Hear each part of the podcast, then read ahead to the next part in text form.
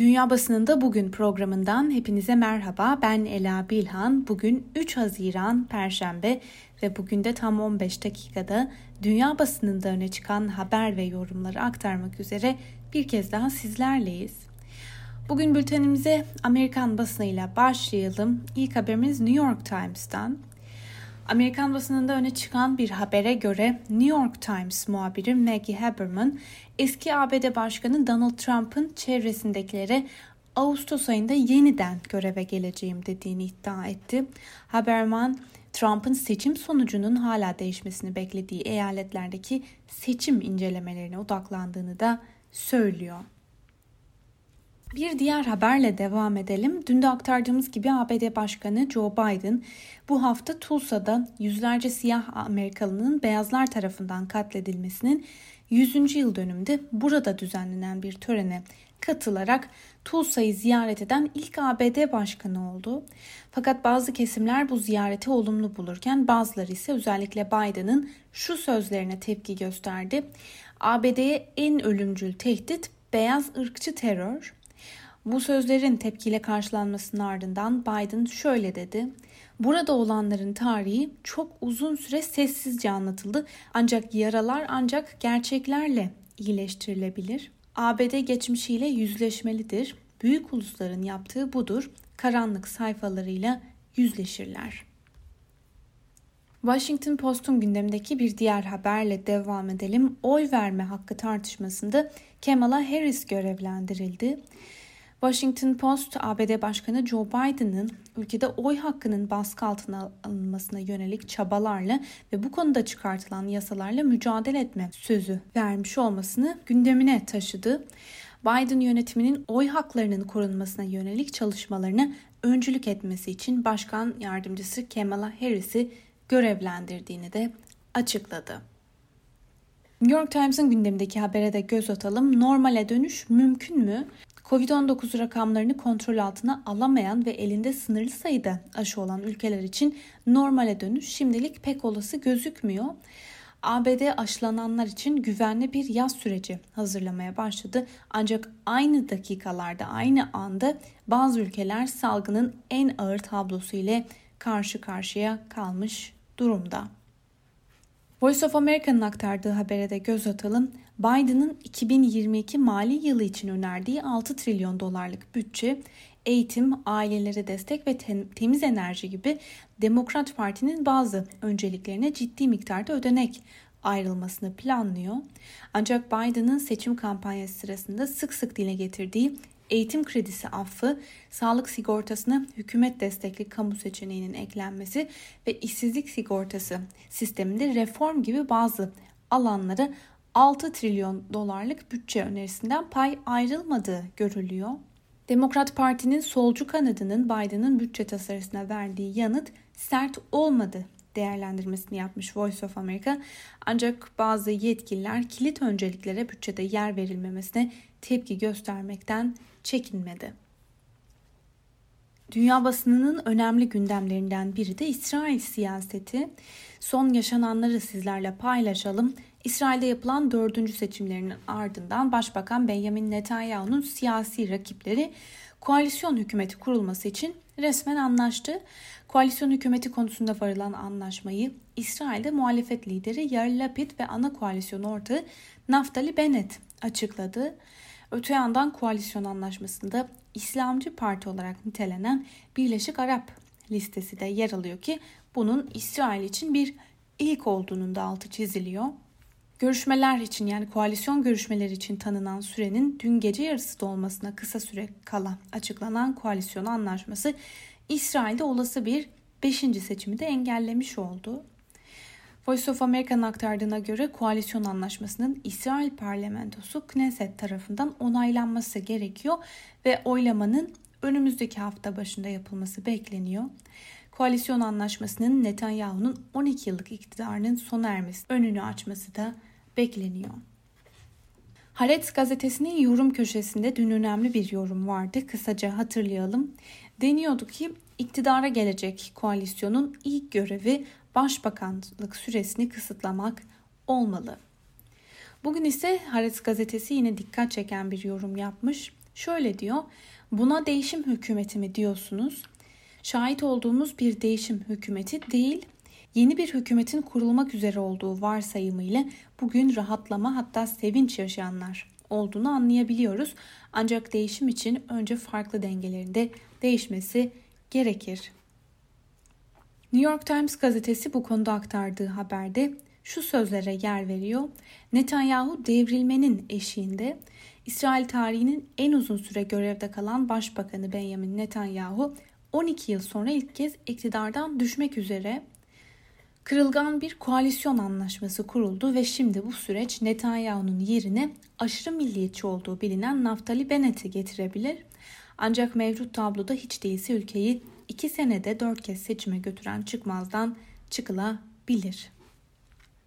New York Times gazetesi aktardığı bir diğer haberde Naftali Bennett'in sağ eğilimli küçük bir partinin genel başkanı olduğu hatırlatılıyor. Şöyle deniliyor. Ancak Bennett ülkedeki kargaşadan yararlanarak diğer partilerin arasından sıyrıldı ve şimdi başbakanlık koltuğuna çok çok yaklaştı. Ancak Bennett rakibi Netanyahu'dan çok daha sağda konumlandırılıyor. Washington Post ise aktardığı haberde muhalefetin güç birleştirme kararı ile Netanyahu'yu yendiklerinin altını çiziyor ve ekliyor.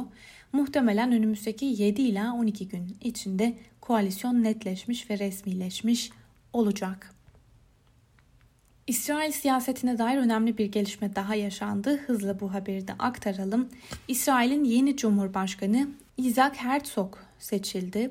İsrail'de İşçi Partisi'nin adayı Isaac Herzog parlamentoda yapılan oylamayı kazanarak ülkenin 11. Cumhurbaşkanı seçildi. 60 yaşındaki Herzog Temmuz ayında görevi hali hazırda Cumhurbaşkanlığı makamında olan Rivlin'den devralacak. Herzog Filistinlerle barış görüşmelerinin yeniden başlatılmasını savunan bir isim. Bültenimize İngiliz basını ile devam edelim. İngiltere'de yayınlanan gazetelerin gündeminde salgında birçok anlamda geride kalan veya ikinci plana atılan çocuklar ve gençler var. The Independent'ın haberiyle başlayalım. Öğretmenler de hükümeti uyarıyor. Pandemi sonrası için belirlenen ödenekler ve destek paketleri yetersiz. Eğitim Bakanlığı COVID-19 sonrası dönem için okullara ve eğitim kurumlarına 1.5 milyar dolarlık ödenek planlarken bu miktarın ekstra telafi eğitimleri için yeterli olmayacağı belirtiliyor. Hükümet 2022 döneminde okul saatlerinin uzatılabileceğini de tartışıyor.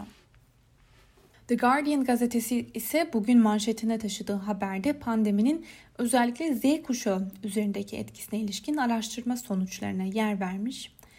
Covid politikaları ve salgının sonuçları milyonlarca genç üzerinde psikolojik ve sosyoekonomik izler bıraktı. Buna göre Avrupa'daki 30 ülkeden 16 ila 25 yaş aralığındaki binlerce gencin birçoğu gelecekleri hakkında derin endişelerini dile getirirken hükümetlerinden destek görmediklerini söylüyorlar. Times gazetesinin manşetinde ise bugün şu sözler var. Bir nesle destek olamadınız, Son haftalarda gençlere, çocuklara ve eğitim alanına destek yapılması için hükümete baskı yapılıyor. Son olarak Başbakan Boris Johnson'ın 15 milyar sterlinlik bir destek paketini reddetmiş olması eğitim alanında üst düzey bir istifa getirdi. Gazeteye göre hükümetin açıkladığı destek çok dar, çok küçük ve etkisini çok çok yavaş gösterecek. BBC'nin Hollanda'ya dair aktardığı önemli bir haberiyle devam edelim. Hollanda Senatosu yeni hayvan hakları yasasını resmen onayladı. 1 Ocak 2023'te yürürlüğe girecek olan yasa tasarısına göre evcil hayvanların kulübe ya da kafeste tutulmasına izin verilmeyecek. Aynı yasa kapsamında çiftlik hayvanları toplu halde tutulamayacak. Sığır ve domuz yavruları doğduktan kısa bir süre sonra annelerinden ayrılamayacak. Artık ördek çiftliklerinde yüzme havuzları olacak. Atların kuyrukları kesilemeyecek. Ancak Hollanda Tarım Bakanı Carola Schouten ve hayvan üreticileri yasaya tepkili. Fransa'da yayınlanan Le Monde gazetesinin gündemine göz atalım. Fransa'da gelecek yıl gerçekleşecek olan Cumhurbaşkanlığı seçimi öncesi yerel seçimler için partilerin kampanyaları dün resmen başladı. Cumhurbaşkanlığı adayları seçim stratejilerini yerel seçim kampanyalarından başlatma kararı almıştı. Anketler Cumhurbaşkanlığı seçiminde aşırı sağcı lider Marine Le Pen'in Emmanuel Macron'la ikinci tura kalabileceğini gösterirken yerel seçimlerde de bazı bölgelerde aşırı sağın önde götürebileceği tahmin ediliyor. Deutsche Welle'nin de gündeminde seçimler var. Almanya'da İbre yeniden birlik partilerine döndü.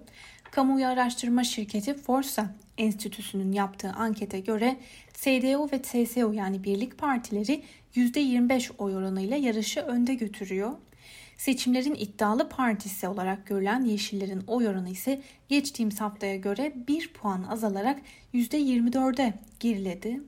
Forsa'nın önceki anketinde iki parti arasındaki durum tam tersiydi. Buna rağmen Yeşiller 2017 seçimlerine göre oylarını %15'in üzerinde arttırmış durumdalar. Bir diğer haberle devam edelim. Almanya ile Rusya arasında sivil havacılık krizi. Alman hava yolu şirketi Lufthansa'nın Rusya'dan gerekli izinleri almadığı için seferlerini iptal etmesinin ardından Almanya'da Rus yolcu uçaklarının kendi hava sahasındaki uçuş izinlerini iptal etti. Bu haberi bugün gündemine taşıyan Moscow Times gazetesi ise bu süreçte Belarus uçak krizinin olayları ve gerilimi tetiklediğini yazmış. Kısasa kısas politikasının ne kadar süreceği ise kestirilemiyor. Moscow Times'a değinmişken Moscow Times'ın gündemdeki bir diğer haberi de sizlerle paylaşalım. Rusya'da parlamentonun üst kanadındaki senatörler muhalif lider Alexei Navalny'nin müttefiklerinin seçimlere girmesini önleyecek tasarıyı büyük bir çoğunlukla destekledi. The Moscow Times'ın aktardığına göre Rusya'da parlamentonun alt kanadı Duma'da onaylanan yasa dışı örgüt üyelerinin seçimlere katılmasını engel getiren ve muhalif lider Navalny'nin müttefiklerinin gelecek seçimlerde aday olmasına engel olarak yorumlanan tasarı Federasyon Konseyi'nde senatörlerden de destek gördü. Ve son iki haberimiz Belarus bu hafta vatandaşlarının ülke dışına çıkmasını daha da kısıtlama kararı aldı. Karar yabancı ülkelerde yaşama izni olan Belarusluları da etkileyecek.